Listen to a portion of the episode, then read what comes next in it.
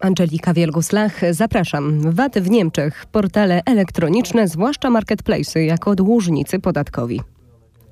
Od 1 stycznia 2019 roku operatorzy marketu elektronicznego mogą zostać pociągnięci do odpowiedzialności za niezapłacony podatek VAT innych przedsiębiorców, jeżeli na udostępnionym marketplace legalnie powstał podatek VAT. Posiadając zaświadczenie o rejestracji podatkowej przedsiębiorcy internetowego wydane przez właściwy urząd skarbowy, market internetowy może uniknąć tej odpowiedzialności. W związku z roczną ustawą podatkową 2020 przepisy te zostaną zaostrzone od 1 lipca 2021 roku. Wprawdzie nie będzie już wtedy obowiązywał istniejący obowiązek posiadania certyfikatu, ale operator platformy handlu elektronicznego uniknie odpowiedzialności, jeżeli w momencie dostawy przedsiębiorca dokonujący dostawy będzie posiadał ważny numer identyfikacyjny VAT, nadany mu przez Federalny Centralny Urząd Skarbowy. Operator platformy ma obowiązek odnotować to w przypadku dostaw dokonywanych przez przedsiębiorcę, gdy transport rozpoczyna się lub kończy w Niemczech. W tym celu przedsiębiorca jest zobowiązany do przeprowadzenia kwalifikowanej kontroli dostarczonego mu numeru rejestracyjnego VAT. W niektórych przypadkach przepisy te nie mają jednak zastosowania.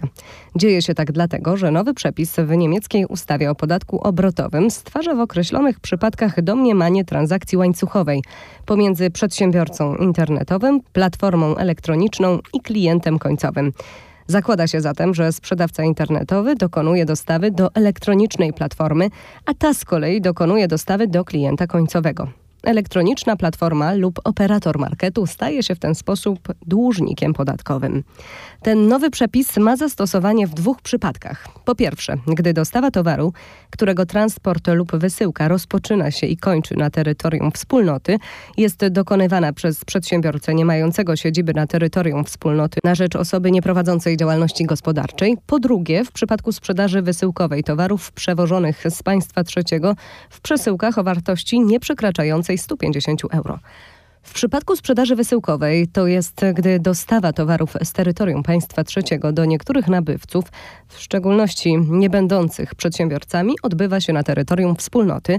Miejscem dostawy jest miejsce odbiorcy dostawy. W tym przypadku operator platformy musiałby zarejestrować się dla celów podatkowych w danym kraju związkowym lub może zgłosić transakcję w tzw. Tak procedurze One Stop Shop. Nowe przepisy ponownie stanowią obciążenie dla operatorów platform elektronicznych. W szczególności należy określić przypadki, w których transakcja łańcuchowa jest fikcyjna.